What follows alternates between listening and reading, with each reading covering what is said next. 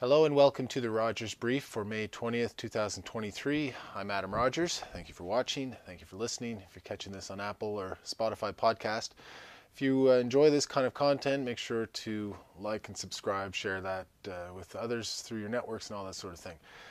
Uh, what I talk about in this channel, uh, if those are new, is uh, legal stories that are in the news that either have a primary feature of the story or else they're some unexplored angle. I look at cases that are released each week in Nova Scotia and through the Supreme Court of Canada and pick out some of the interesting ones. And there's so a few interesting ones this week. Uh, national news in two pieces of legislation the bail reform legislation that was introduced this week by the federal government, and then also there was uh, Bill C 21 firearms legislation that passed Parliament this week. So there's those two, and then there's some cases out of Nova Scotia, a small claims court case, really interesting one, uh, good win for the little guy, and the guy had a collectibles collection, and uh, so that was uh, an interesting case. I'll talk about that.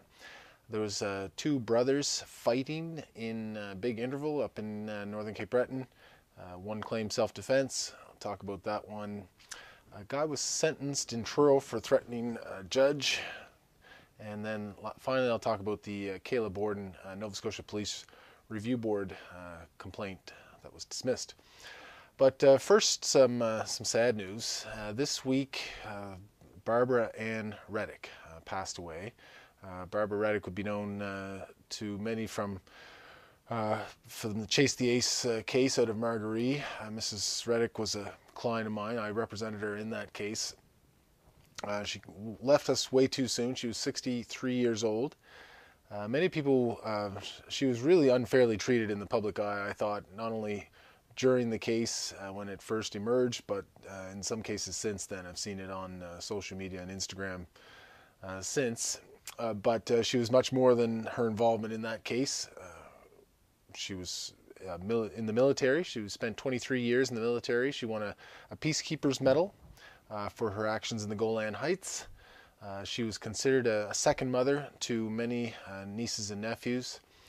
She started Hampers of Hope, which was uh, gave assistance to veterans, and then as the program expanded to others that needed help, she won the Unsung Hero Award in 2021 for her volunteer work in uh, the African Nova Scotian community of Sunnyville, close to Guysborough here. And she was also a recipient of the QE2 Platinum Jubilee Medal. So uh, quite an accomplished person, and um, anyway, handled herself quite well through some difficult circumstances a few years back, and I was uh, proud to know her and um, get to know people as a client that uh, in, in, ways that nobody else really does in some cases, and uh, so I had tremendous respect for for Mrs. Reddick, and so condolences to her husband Flint and to her five brothers and, and four sisters, including uh, Mary Desmond, who's a councillor here in uh, in Guysborough, a municipal councillor. So, and uh, uh someone who was involved in the military as well. Okay, so uh, uh, rest in peace, Barbara Ann Reddick. Okay, so on to the excuse me stories of the week. First thing is, bail reform legislation was tabled by Justice Minister uh, Lametti, Dave Lametti, in Ottawa. Bill C-48 is the uh, number for the legislation. And what this is, is in reaction to some of the stories that have been out nationally about how, um, you know, it's too easy to get bail for violent offenders, and people have been out on bail and committed further offenses, including uh, uh, offenses against uh, police officers. Well, Lametti, uh, this the original Liberal legislation was in reaction to a Supreme Court of Canada decision, which really because people have the right to bail under Section 11 of the uh, Charter, and uh, so there's some charter issues there with when you try to limit people's ability to get bail. Now, Justice Minister Lametti says this is a targeted approach for repeat violent offenders. Uh, Pierre Poilievre, the opposition leader, says it doesn't go far enough. Canadian Civil Liberties Association says it will not make the public safer. They say that crime rates are down and bail denial is up 400%. Big problem in uh, Toronto uh, and other parts of Ontario. I know the bail system there is really overwhelmed. Um, that's more of a resource issue than a uh, you know state of the law issue. Although of course one can affect the other. They said uh, two thirds of people that are in provincial jails are not convicted of a crime. Well, that can be there's some statistics there. They're a little misleading in some cases. Like if people are uh, you know, get arrested, and there's great certainty that not only have they actually committed the crime, but also that they're going to get jail time, then, you know, it's not unusual for them to be denied bail or to refuse to, or not even ask for bail pre uh, before plea. You accumulate time that'll go against your sentence. So uh, it's not that they're innocent; it's just maybe that they're not yet uh, proven guilty in some cases. So uh, wouldn't read too much into the CCLA statistics there. So, the, what are the changes uh, that they're introducing in this new legislation? Well, there's five. One is re- reverse onus. So, normally it's up to the Crown to prove why you should be held in jail for certain offenses, and if you've you know breached a condition, then the onus is on you to show why you should be released. Reverse onus. So, for violent offenses involving weapons, if the person has had a similar conviction within the last five years, well, that's a reverse onus now. Uh, if a person has unlawful possession of a loaded or prohibited or restricted firearm, and or they've done a break and enter to try to steal a firearm, then the, that's a reverse onus. Uh, reverse onus for intimate partner violence cases, certain ones. For breaches of conditions that involve a firearm, there's a reverse onus. And the fifth one, this is legislated to say what's already happening effectively, which is that the judge should consider an accused's history of violence uh, and uh, you know prior offense. Well, that all happens anyway. My uh, there's a review time frame in the legislation that in five years the legislation will be reviewed by a future government. To me, you know, there's lots of lots of you know people talking on both sides. I don't think this legislation is going to make much of a difference at all. In those situations where there's now a reverse onus, it was very unusual for people to be granted bail in those cases anyway. You know, if you have a violent offense involving firearms and you've had a recent violent offense involving firearms, well, pretty uh, unlikely that you're going to uh, be granted bail.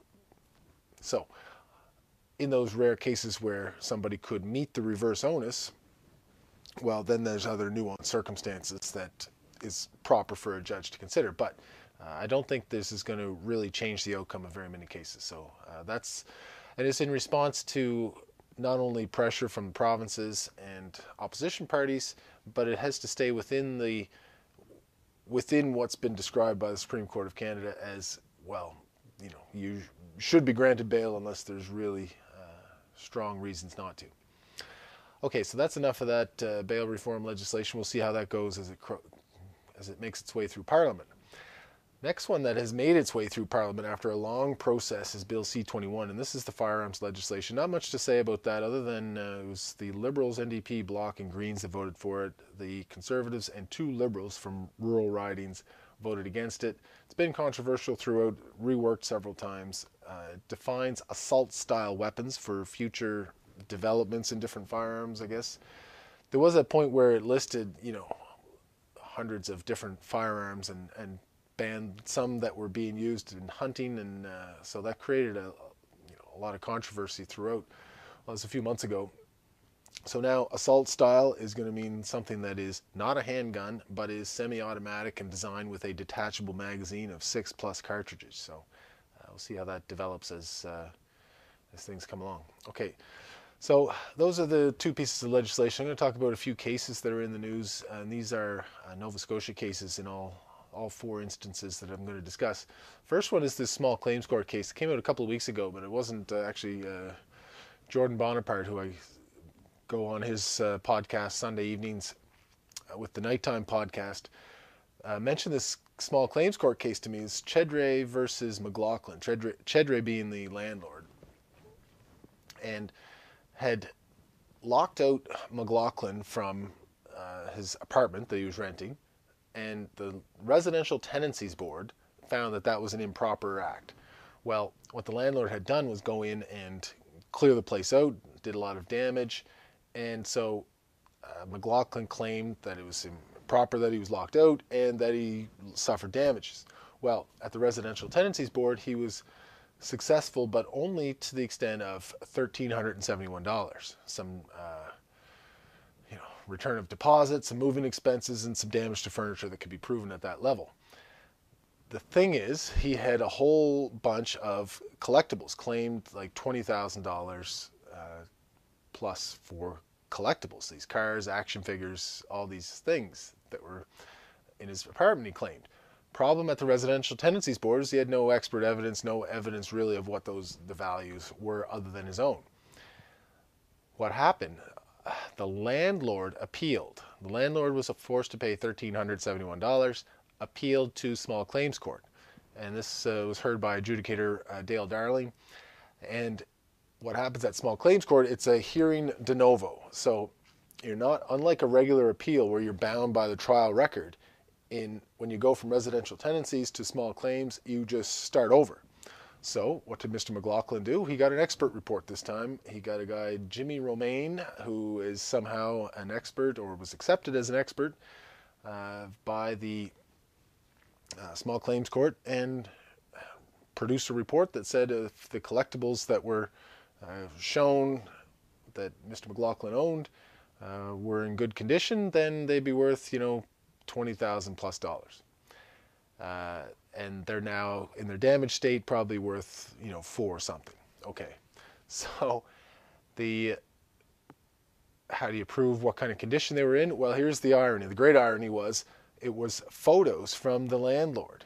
The landlord had gone in when they locked the guy out to take photos to show what a mess the place was. Well, yeah, there was a you know it was a little dis, disorganized maybe on the floor, but what the photo also showed was on the walls these pristine, you know, still in the boxes, collectibles, cars, action figures. And so the uh, adjudicator of the small claims court said, okay, I've got an expert report. I have these photos that show that they were in great condition and awarded uh, $15,000 for the collectibles. So, uh, bad move by the landlord, but to appeal and then to produce the photos. In that case, really helped out the uh, the claimant in that case. So uh, good uh, good win for the little guy there. All right, uh, next case I want to talk about was this uh, Bradley Sturgeon. Just mention it. It was a threats case, and it's unusual. you get this. I mean, it was threats to Judge Alain Bégin, the provincial court judge that sits regularly in Truro, and Bradley Sturgeon, 53 years old, uh, this is in December December 30th of last year, tried to renew his license at the DMV and found out that his license was suspended because he had a DUI. Well, I don't know how he couldn't have known that, but uh, in any event, figured out that his license was suspended, and he's like, "Oh yes, that was Judge Bégin that convicted me of that, or whether he pled guilty or was convicted, it wasn't clear from the decision." And at the DMV, he said he was going to beat up Judge Bégin. Well, so they, they called the police and reported that. But then Sturgeon actually did go to the courthouse in Truro. Be- uh, Judge Bégin was not there at the time. The sheriffs dealt with him, but uh, repeated what he had threatened and um, uh, was charged with uh, uttering threats. So, uh, what do you do there? Uh, you can't just have the judge next door necessarily. They got an outside judge from uh, New Brunswick, Judge Claude Haché, New Brunswick uh, Provincial Court, and sentenced Mr. Sturgeon for to uh, conditional sentence order, which is house arrest, two months of house arrest, two months with a curfew, and a year of probation after that. So, um, for those threats to Judge Bégin. All right, next case. Queen, or sorry, King versus R.V. MacEvoy. This is a ju- decision of Judge Peter Ross out of Sydney. Uh, first interesting part was in the one of the first or second paragraphs of the decision, Judge Ross noted that he had also heard the preliminary hearing. So, in serious charges, you can have a preliminary hearing in provincial court to determine if there's enough evidence to go to Supreme Court for the trial. And usually there is, it's a low bar to cross, but you hear the preliminary hearings done at provincial court level and then your trial will be at Supreme Court. Well, sometimes people can re-elect uh, to provincial court, have their trial held there.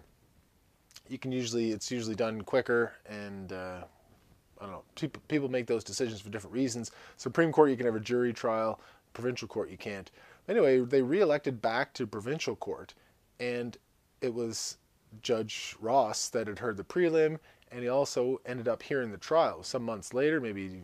But anyway, both lawyers agreed to it, It was uh, Crown uh, Kevin uh, Matthew Finnerty uh, from Sydney, good Crown there, and uh, Kevin Patrick with Legal Aid in Port Hawkesbury on defence.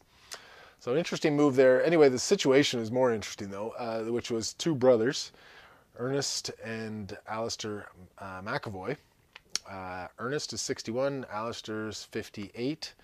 Alistair was going to visit his 80 year old mother in Big Intervale. He drove from Camp on his motorcycle uh, this was in June of 2020. And Ernest had just moved back the previous September to live with his mother, who was 80 years old. And uh, the two brothers, it said in the decision, had not spoken in 20 years. Okay, so didn't explain why, but clearly there was something going on there. And uh, Alistair went in to visit his mother. Ernest was out whippersnipping. Alistair comes out. There's uh, grass shavings all over his motorcycle, which he had just cleaned, and so they get into an argument an argument over that. Uh, words exchanged. Alistair said you were, you know, you're mooching. on Your grandma, your your 80 year old mother's probably in there making you lunch right now, and those sorts of things. And uh, so Ernest decides he's going to go to the shed, and he gets a 12 gauge shotgun, pulls it back out, points it at Alistair up and down, and shoots him in the leg. Uh, he claimed that Alistair had gone towards him and was uh, threatening, uh, had his fists up, and he's bigger, and he knew, you know, he's Alistair was bigger and he could probably take him if it came to that, and he was worried, so he shot him. Well, the judge didn't accept that at all as a self-defense argument, uh, or that that actually happened. There was some distance, either 20 or 50 feet, still between them. So uh, Alistair didn't want to concern his mother so he was able he had some shots he could still feel his legs there was blood going down his legs but he got on his motorcycle drove five kilometers to a third brother's place actually his grocery store and uh, james called someone called 911 and they got that all dealt with. Anyway so uh, ernest guilty of aggravated assault and uh, so will be sentenced at a later date. So anyway kind of a crazy thing uh, with uh, family members up in Big Intervale. All right last case i want to talk about is uh, Kayla Borden, and this was a case. Now, the decision itself is not public, and that's, uh, I guess, an interesting, well, uh, an important place to start because we don't know exactly what's in the decision. We just see the, the CBC reported on it. The other interesting part is that Kayla Borden's lawyer provided the decision to the CBC. Okay, uh, you would normally, well, maybe they were keeping in touch and they were publicizing the case, and you're happy to provide the decision. It's nothing wrong with doing that. Uh, but given what's in the actual decision, I, I, have a few questions about it. So let's let's go through that. Uh, so what happened was, Halifax Regional Police was looking for uh, somebody that had fled a checkpoint they thought uh, there was radio broadcast evidence that uh, they uh, Kayla Borden was driving without lights. Uh, they stopped her vehicle, thinking that might have been the vehicle. The stop took less than one minute, and that there was no evidence that the police knew uh, Kayla Borden's race until she until they were at the side of the car. So, in the decision, it, it said uh, by the Nova Scotia Police Review Board that with her strong conviction of police racism, she refuses to accept the rationale behind the events of that night, even with full and clear tested evidence. And then further, there is not an iota of evidence that conscious or unconscious racial bias or systemic racism had anything to do with the pursuit and arrest. So, uh, pretty strong uh, words in the decision. But in the CBC story, uh, the Miss Borden's lawyer, Asaf Rashid, who's only a couple years into practice, uh, recent call. So some questions about that too. I mean, presumably, I don't know. Maybe that was her first choice of lawyer, but maybe she went to others and wasn't getting accepted, and this guy agreed to take on the case. To push it to judicial review, I can't imagine. Uh, because they're going to be hit with costs on this decision. The Police Review Board will uh, award costs, I'm sure, against Miss Borden. Uh, and judicial review would cost a lot of money too to do that. And uh, how is that being funded? Um, hard to know. Hard to know how that would uh, benefit anybody to take it to judicial review. Uh, the officers were represented by Natasha Najawan, who people would, might recognize from the Mass Casualty Commission, and HRP itself, the regional police, represented by Andrew uh, Andrew Goff. So, anyway, uh, I don't see what kind of uh, judicial review, uh, you know, why anybody would take it to another level given the strong wording of that decision. But uh, maybe she has has her reasons or um, something else. But it doesn't seem like there's anything there. I don't know if the police review board is going to post that decision at some point. I think they should, if given the publicity of it. But uh, we'll see. So that's it for uh, this week. Covered some cases, some interesting cases out of Nova Scotia this week. Uh, some legislation going through Parliament in Ottawa, and uh, the relatively uh, young, untimely, uh, and sad death of uh, Barbara Ann Reddick. So, um, former client of mine, and so rest in peace to to Barbara Ann Reddick. And for everybody else, we'll see you next time.